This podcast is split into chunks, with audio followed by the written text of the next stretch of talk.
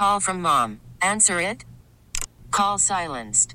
Instacart knows nothing gets between you and the game. That's why they make ordering from your couch easy. Stock up today and get all your groceries for the week delivered in as fast as 30 minutes without missing a minute of the game. You have 47 new voicemails. Download the app to get free delivery on your first three orders while supplies last. Minimum $10 per order. Additional terms apply. Okay, picture this. It's Friday afternoon when a thought hits you. I can waste another weekend doing the same old whatever, or I can conquer it. I can hop into my all new Hyundai Santa Fe and hit the road. Any road. The steeper, the better. Because my all new Santa Fe is available with HTRAC, all wheel drive, so I can hit the trail without a worry in the world. Heck, with three rows and best in class rear cargo space, I can pack the whole family in with all our gear.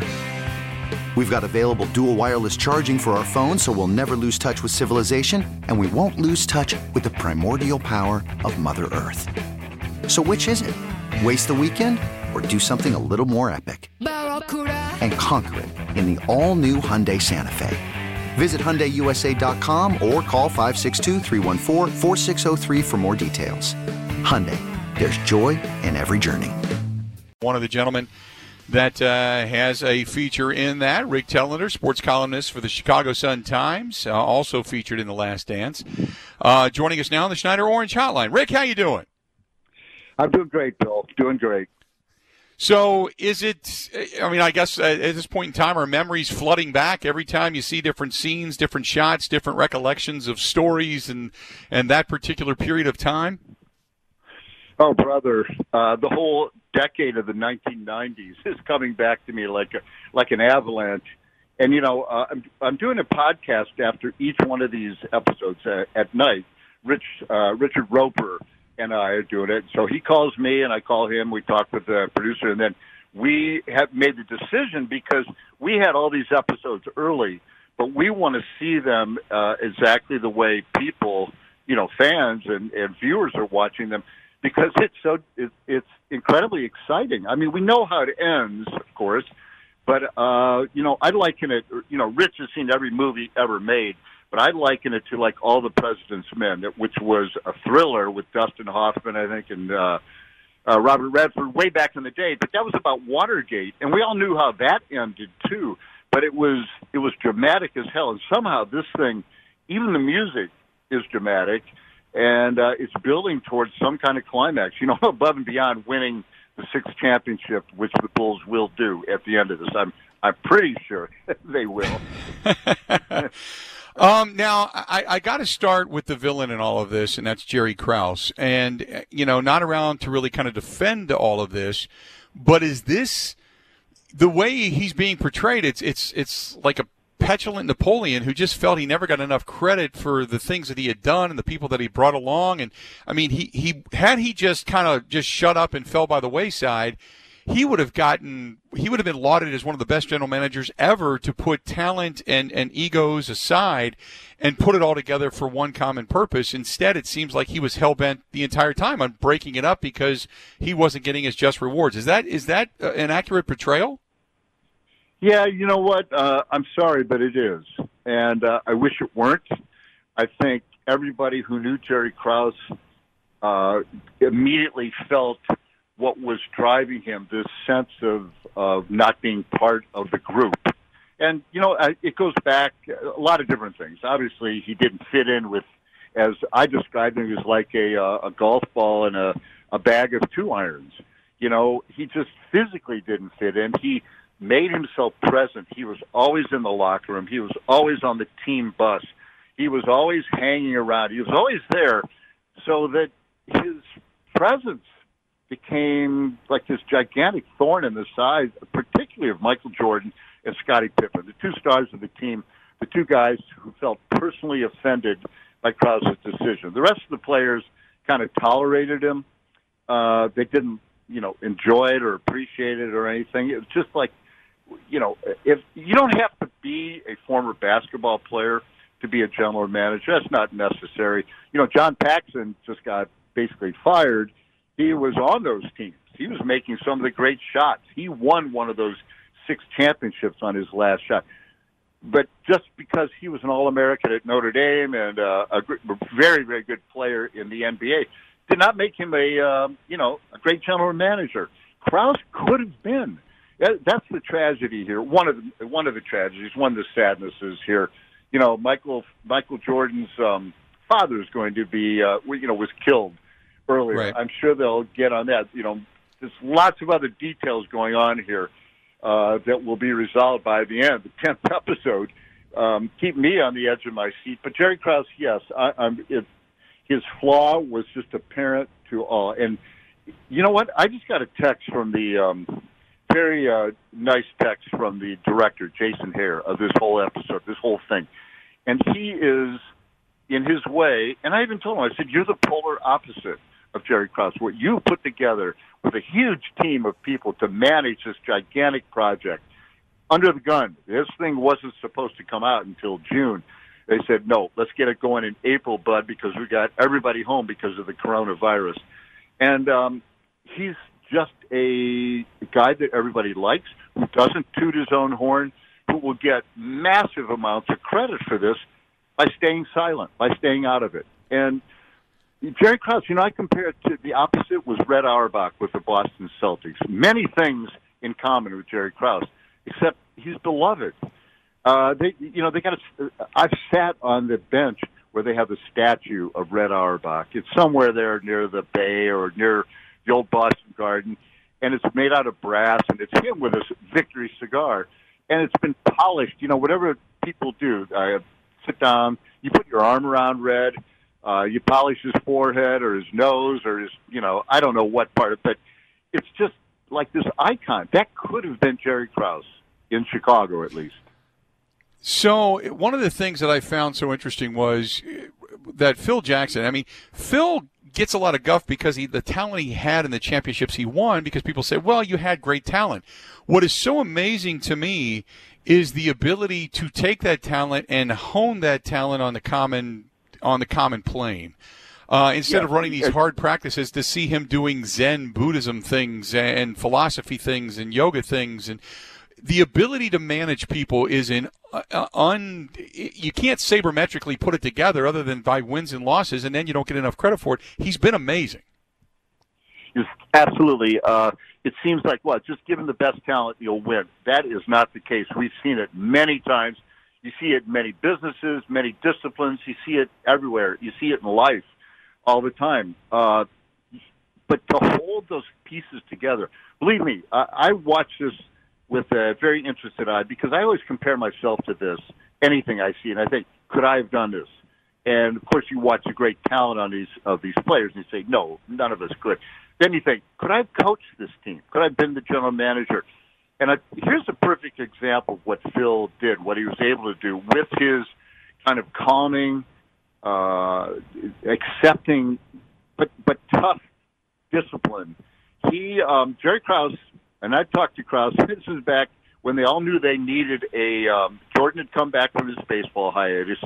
They knew they needed a power forward. They were using Toni Kukoc at that position, and Toni is a European player. He's six eleven, great ball skills, good shooter, but not not a ferocious guy that's going to go in there and be your power forward. He just isn't. And so you look around, who do, who can we get? They'd lost Horace Grant from the first three championships. He left. Uh, so who do you get? And out there, everybody knows this is Dennis Rodman, uh, but nobody wants him because he's crazy. Uh, you know what he can do, what he can rebound. You know what he brings to it. He'd already won championships with Detroit, with the Bad Boys there, the Pistons. So Krause, I said, Jerry, you know you need a power forward. Everybody knew that. Uh, would you take? You know, Dennis Rodman's out there. I know it's kind of throwing it out as a joke um, because I knew they wouldn't. And he said, never, no, no, we won't take him. Well, I want to say two weeks later they got him. And so what I compare it to is like, okay, we got this guy. It's like handing a ferret to your coach. Here you go. Good luck. And so that's what was handed to Michael Jordan and particularly Phil Jackson. You manage this guy. Now, if you watch that last episode, it was it was one of the funniest things I think I've ever seen. They have these little iPads and they're uh, showing them to Rodman, to right. uh, Pippen and Jordan, and he, Jordan is saying, okay, this guy says in the middle of the season, the championship season, I need a vacation. I need 48 hours off to go to Las Vegas. And Jordan is saying to Phil, you give him 48 hours, you'll never see this guy again. And even Rodman's laughing when he when he looks at. It. So this dude goes off in the middle of the season to party with uh, uh, Carmen Electra and a bunch of hangers on, a bunch of flacks to gamble, get drunk, do whatever, and then comes back. But you know, of course, he doesn't come back after 48 hours. But Phil, uh, you know, you could say, well, no coach can allow that. But everybody knew what they were getting with Dennis Rodman. It was up to Phil Jackson to manage him and get the most out of him. And he did. I was just saying earlier that you could never do that in today's day and age. I, I, I don't think you could ever let a guy just go in the era of social media. You'd be you'd be crucified for it, and the player would be crucified for it. Which is which is why we're talking, by the way, with Rick Telander, sports columnist for the Chicago Sun Times, also featured in ESPN's The Last Dance. But it, it's that was the level of leadership that Phil had to be able to get Michael and Scottie and everybody to to get them on the same page and say, here's an understanding for what it is we need to do because the ultimate goal is down the road. We have to keep our eye on the prize, and and that's what's so amazing to me. Uh, you're absolutely right, and I think Phil Jackson, you know, as time goes on, he wasn't a great president or anything. Whatever he did with the Knicks, and you know, Michael Jordan went on with the Wizards after his Bulls career, and that was pretty disastrous. He's not a great owner. He's not, uh, you know, a great general manager. None of that. These people all came together at that moment. And what Phil Jackson brought, he was considered like this, you know, this flaky hippie, hippy dippy guy. And you know, he smoked dope back in the day, and uh, apparently, according to that thing, he dropped acid, and you know, he had the tie-dyed shirts, and he was a rebel. You saw the background he came from, this incredibly disciplined, evangelical, religious, small town thing in which his mother believed in the rapture, that it was coming, and that Jesus would walk. Uh, you know, and Phil was rebelling against all these things. He had a lot going on in his head, but his study that came from being from uh, the Dakotas in that area, and his uh, beliefs and studying of Indian culture, Native American culture, uh, Lakota Sioux, is very, very important. Uh, and it sounded corny, and I would talk to the players, and they say, "Oh yeah, Phil was burning incense today. He was coming around with sage, and he had it lit, and he was waving it over my locker, you know." And he always gave players uh, books for presents for Christmas, and he thought very hard about it. Each person got a different book, and some of them, like Steve Kerr, he would read that thing because he knew what it meant. Uh, other players read them. Some players, Phil said, "Well, yeah, you know, I could almost hear it drop in the garbage can after I handed it to them," but he did it year after year after year, and they weren't just like, uh, you know, basketball books. They were books that he thought they were novels that he had read. There were all kinds of things. Very, very interesting selection for each player. So um, this is a different kind of way of coaching it. To this day, I really appreciate it. I think there's a lot that can be learned. Maybe a lot has been learned from that kind of coaching. Uh, real quick before I let you go, I also wanted to ask you. So, moving forward in all of this, obviously the season culminates in a championship. But was it very surreal knowing that on that quest, this was all ending? This was it. Yeah, it was insane. I mean, you'd kind of ignore it, and then you'd go on. And You'd say, "Why?" I mean, that's the whole question. Why? And so, what? That's why it takes ten episodes to parse the why. There's very simple answers, but then they're very complex, and ultimately it comes down to uh, human frailty. Um, you know, and it just did. And I'll tell you what, thinking about all this, it makes me talk about human frailty. Uh, where were the Bucks going to go this year? I mean, I came up and watched the game. Barry Baum, who is uh, vice president there, is a good friend of mine. Knew him back at the University of Wisconsin and in Brooklyn and all that stuff. And so I, he set it up. We came. You know, we talked. Uh, I talked to the owners, everybody. It was just magnificent. And what a team! And you know what?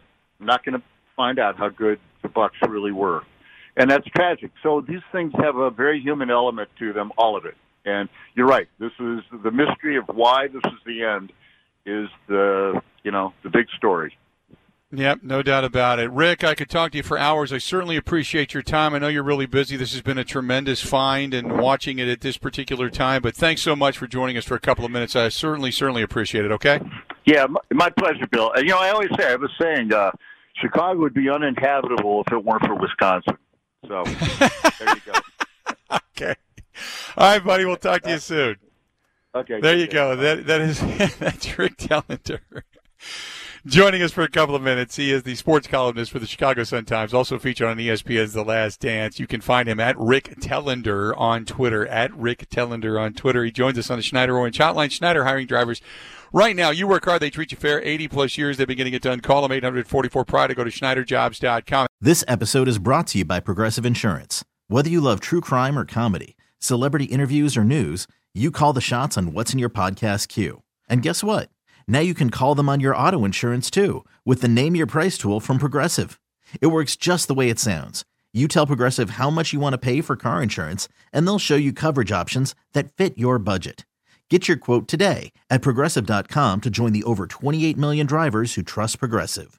Progressive Casualty Insurance Company and Affiliates. Price and coverage match limited by state law.